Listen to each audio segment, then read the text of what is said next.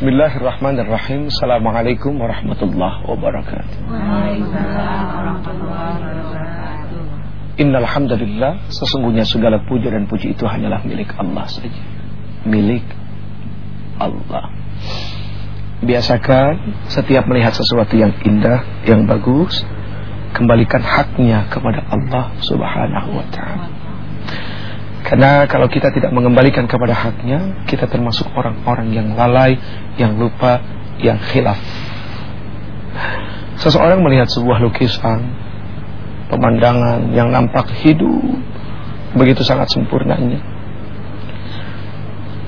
Datang seorang pelukisnya, lalu keluar pujian, luar biasa Bapak. Uh, lukisannya berapapun nilai lukisan itu akan dibeli. 20 juta dibeli. Apalagi dia seorang kolektor ya. Dianggap lukisan ini unik, lukisan ini indah dan tidak ada duanya, hanya satu-satunya di dunia. 200 juta pun dibeli. Dia lupa bahwa manusia yang menciptakan lukisan ini ada yang menciptakan. Seharusnya rasa kagum itu kembali kepada Allah yang telah menciptakan orang ini. Bagaimana dengan kita ketika ketika kita melihat uh, satu pemandangan yang indah, apakah kita akan mengeluarkan uang untuk membeli pemandangan itu? Belum tentu. Tapi hanya dengan sebuah lukisan, duh, ya Allah. Makanya segala puji itu hanyalah untuk Allah ngelihat cewek cantik, Allah. Loh, bener kan? Lihat cowok ganteng. Oh, tapi ganteng jangan ke sini dong, Leo. Kayaknya terlalu narsis banget. lebay, ekstra lebay.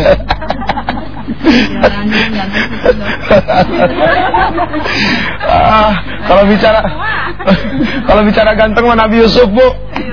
Nabi Yusuf. Lihat mimpinya aja coba. Apa?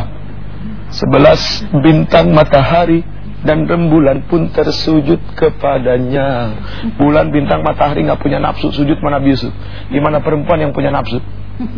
Bu melihat Nabi Yusuf gogoleran di lantai. iya. Tapi hebat ibu kita punya Nabi yang tak tergoda. Napoleon Bonaparte tergoda. Christopher Columbus tergoda. Nabi Yusuf tak tergoda. Hebat. Apalagi Rasul. Anta syamsun Anta badrun Anta nurun fauqa nurin. Anta syamsun Anta badrun Anta nurun fauqa nurin. Wah subhanallah. Ya, Ini pujian kepada manusia Tapi kepada Allah berbeda lagi ya. Ya, ini tahapannya kepada manusia karena saking takjubnya kita melihat Rasul. Dan ini juga adalah karena kecintaan kita kepada Allah Subhanahu wa taala sudah pasti kan seperti itu. Baik uh, hadirin yang dimuliakan Allah. Ini ngomong-ngomong alhamdulillah masih pada panjang umur ya. Ya. Berapa usia? 57. 57. Ibu? 50. Ibu? 56. Ibu? 5 lima kurang satu. Empat sembilan. Ibu? Lima enam. Empat dua. Lima enam. Tiga tujuh. Saya tiga enam. Jadi yang paling tua saya di sini sebenarnya. Bicara soal mati ibu. Kadang-kadang yang muda itu jadi sombong yang muda hanya berpikir bahwa yang bakal mati itu hanya yang tua. Karena cara berpikirnya adalah cara berpikir logika. Kalau logika ya seperti itu jadinya. Cara berpikir logika kan pertanyaannya mangga, mangga muda apa mangga tua yang dipetik? Yang matang. ah, tapi kan yang ngidam jarang. Artinya lebih sering dipetik mangga tua. Jadi siap-siap yang tua-tua ya. Sekarang timbul lagi pertanyaan logika, kelapa, kelapa muda apa kelapa tua yang dipetik? Kalau Ramadan yang muda yang banyak. Semua rata-rata kelapa muda yang dipetik. Jadi yang muda juga siap-siap. Artinya di sini ingin digambarkan bahwa urusan mati nggak tua, nggak muda, mati pas. Ya, nggak usah lama-lama. Setelah yang berikut ini juga belum tentu kita panjang umur ya. Pemirsa, alhamdulillah ternyata kami semua di sini masih panjang umur. uh, fenomena dunia banyak orang takut mati. Insya Allah saya yakin ini mewakili ibu-ibu. Nggak ditanya pasti nanya. Sebetulnya ya banyak orang takut mati. Siapa yang takut mati? Sudah pasti yang takut mati itu adalah yang tidak percaya kepada Allah. Maaf, kita ini kan di dunia mengembara. Ya. Kita ini merantau ke dunia. Kalau yang namanya merantau pasti akan pulang kampung. Lihat peristiwa Ramadan kemarin. Yang pada merantau ke Jakarta, wong Tegal, wong Surabaya, wong Deso, ya kan? Semua pasti pada pulang kampung. Lihat bagaimana sikap dan perilaku mereka pulang kampung. Mati-matian ibu 11 bulan cari nafkah supaya pada bulan ke-12 bisa pulang kampung dengan tidak rasa malu. Malu dong. Udah ke Jakarta lama-lama begitu pulang kampung nggak bawa apa-apa. Malu toh? Malu gitu kan. Jadi harus bawa sesuatu. Sekarang bagaimana dengan kampung akhirat? Masa kita nggak bawa apa-apa? Lihat perjuangan orang pulang kampung dunia. Di terminal tidur dua hari. Saking takutnya nggak bisa pulang kampung. Begitu datang mobil bawa barang banyak Belum anak kanan kiri. Ya mau masuk juga serba salah karena pintunya kecil Akhirnya barangnya dilempar, orangnya belakangan, eh mobilnya jalan, ketinggalan orangnya. Ini kan, iya barangnya ke bawah, orangnya ketinggalan. Waduh ya Allah, orang naik kereta pengen pulang kampung lihat, sampai tidur di lantai, di lorong kereta nggak ada rasa malu, hilang harga diri, dilangkahin orang nggak masalah, yang penting pulang kampung. Bahkan tidur dekat WC, bau sepanjang 9 jam naik kereta, sepanjang 7 jam naik kereta nggak malu, ya kan? Yeah. Sekarang apa pernah kita lihat orang saking takutnya nggak bisa pulang kampung akhirat, pergi ke masjid, wah di bawah rame, di lantai dua rame, akhirnya naik ke atas genteng, ngaji gitu. Dibilang apa besok? Dibilang orang gila. Kenapa urusan akhirat kita dibilang gila? Urusan dunia dianggap wajar. Karena itulah tidak meyakini bahwa akan ada hari akhir. Duh, yang namanya hidup mah ada masa expire. Ada masa kadaluarsa, Bu. Di bentar lagi pada kadaluarsa nih. Iya kan? Bentar lagi. Ah, bentar lagi ya iya, stoknya udah mau habis ya, Bu ya. Aduh, Masya Allah. Nah, yang penting sekarang begini. Memohon kepada Allah, mudah-mudahan Allah Subhanahu wa taala kita mewafatkan dalam keadaan husnul khotimah. Tapi husnul khotimah itu bergantung kepada kita, sikap dan perilaku. Kalau hari-harinya berbuat maksiat, bagaimana mungkin bisa husnul khotimah? Iya kan? Karena di saat orang meninggal bu Dia akan menunjukkan kebiasaan-kebiasaannya Tuh kebiasaan yang paling sering dilakukan apa? Nah di saat sakaratul maut akan kelihatan Ibu kalau Waduh anak-anak ibu aja suruh ya Suruh buka Youtube Ibu-ibu pasti gak ngerti ya Youtube apa ya Ya, tuh kan kagak ngerti kan? Nah, salah ngomong gua.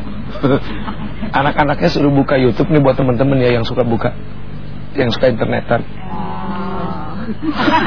Taunya Facebook aja. Buka YouTube di sana banyak kejadian-kejadian ibu, ya. Banyak kejadian-kejadian orang yang sakaratul maut, begitu wafat mau dikafanin, tangannya begini terus nih. Tangannya tasyahud akhir. Subhanallah, tangannya. Ada lagi anak di Afrika baru meninggal tiga jam, begitu diambil, mukanya hitam angus, matanya melesak ke dalam, ininya melotot seperti ketakutan, rambutnya angus. Ternyata begitu dicari tahu ini anak nggak pernah sholat, tukang dan durhaka sama orang tua. Gitu. Kalau di dunia ibu, kaki kita kepentok batu yang sakit apa? Yang sakit badan, yang sakit jasad, ruhnya tidak sakit. Tapi berat nanti di alam kubur, ruhnya yang sakit, badannya tidak. Tapi bisa berefek. Nah di omil mahsyar, dua-duanya, karena Allah akan kembalikan semuanya. Jasad dan ruh kita. Apakah susah bagi Allah? Mudah bagi Allah. Nih, Mudah, mudah banget nih, ya.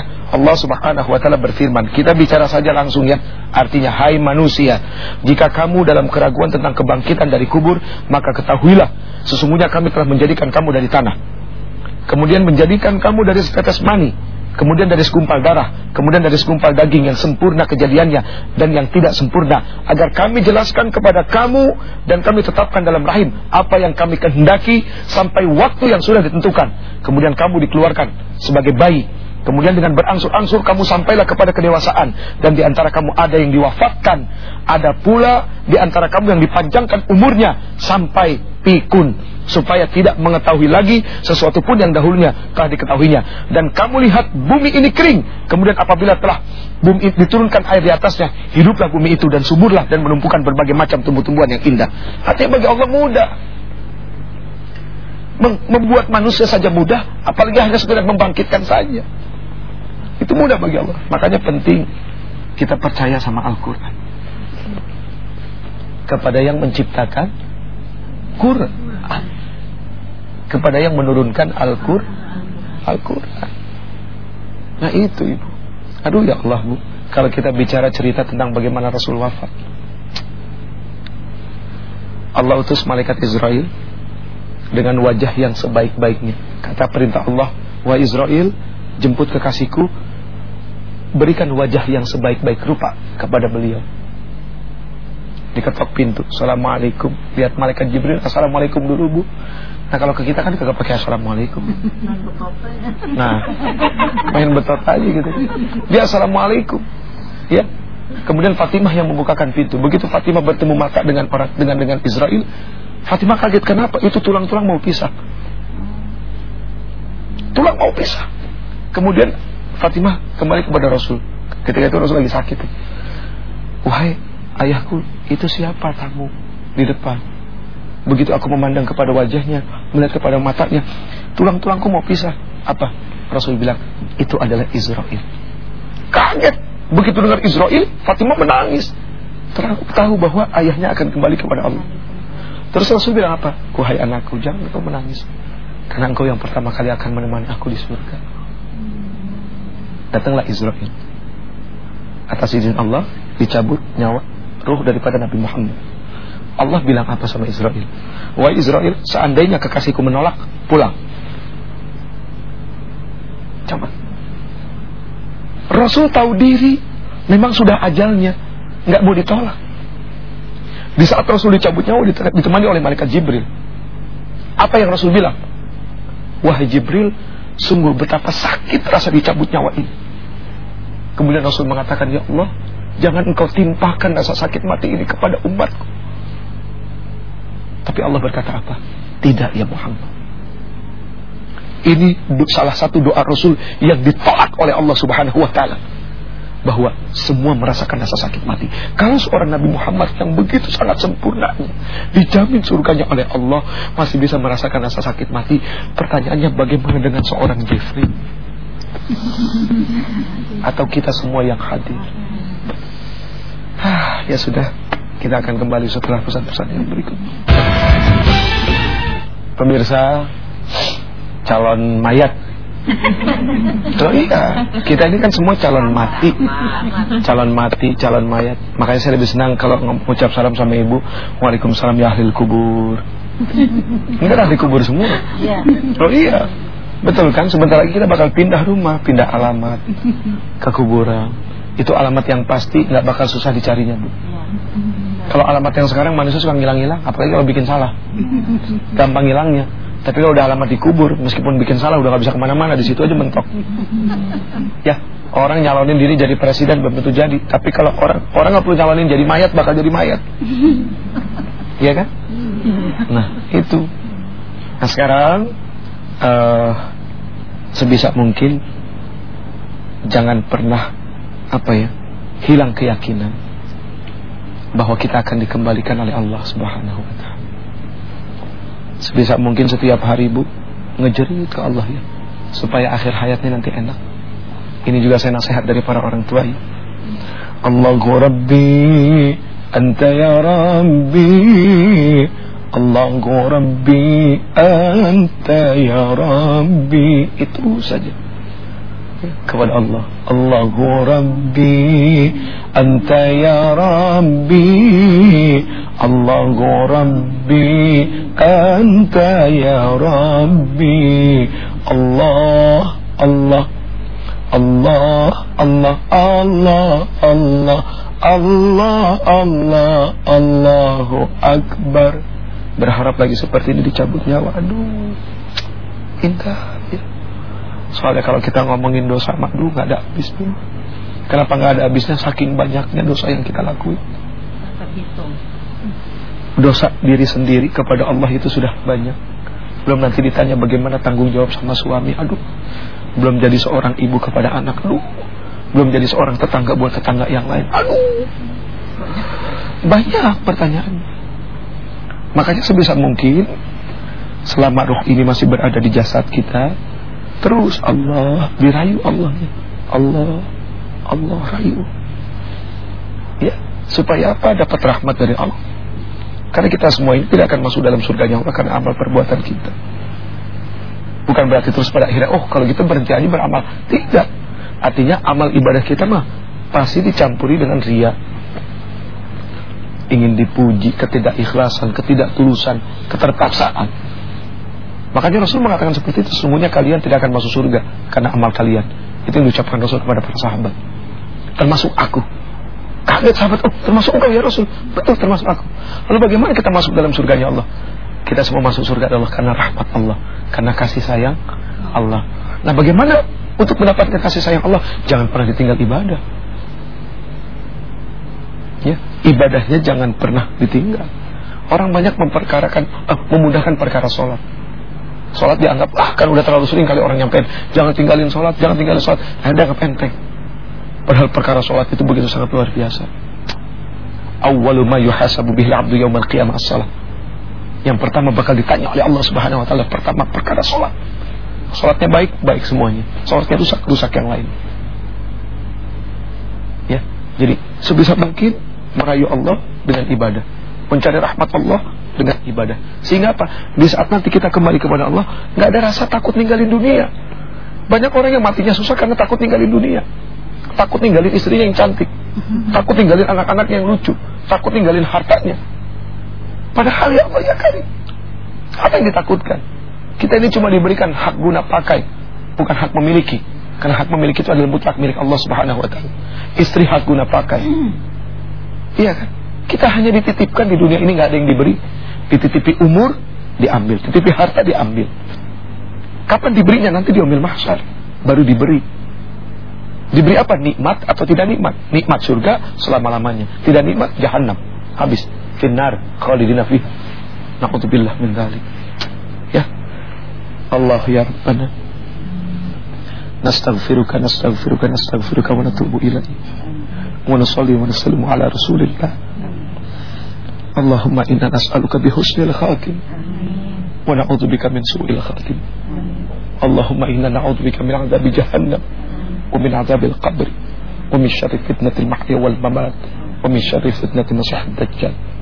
صلى الله على خير خلقه محمد وعلى آله وصحبه وسلم. سبحان ربك رب العزة عما يصفون. وسلام على المرسلين. والحمد لله رب العالمين. hadirin yang dirahmati Allah. Mudah-mudahan ada manfaat apa yang disampaikan khususnya untuk diri pribadi ya umumnya buat yang mendengar insya Allah pasti punya salah. Mohon maaf lahir batin. Asyhadu an la ilaha illallah wa asyhadu anna muhammad rasulullah.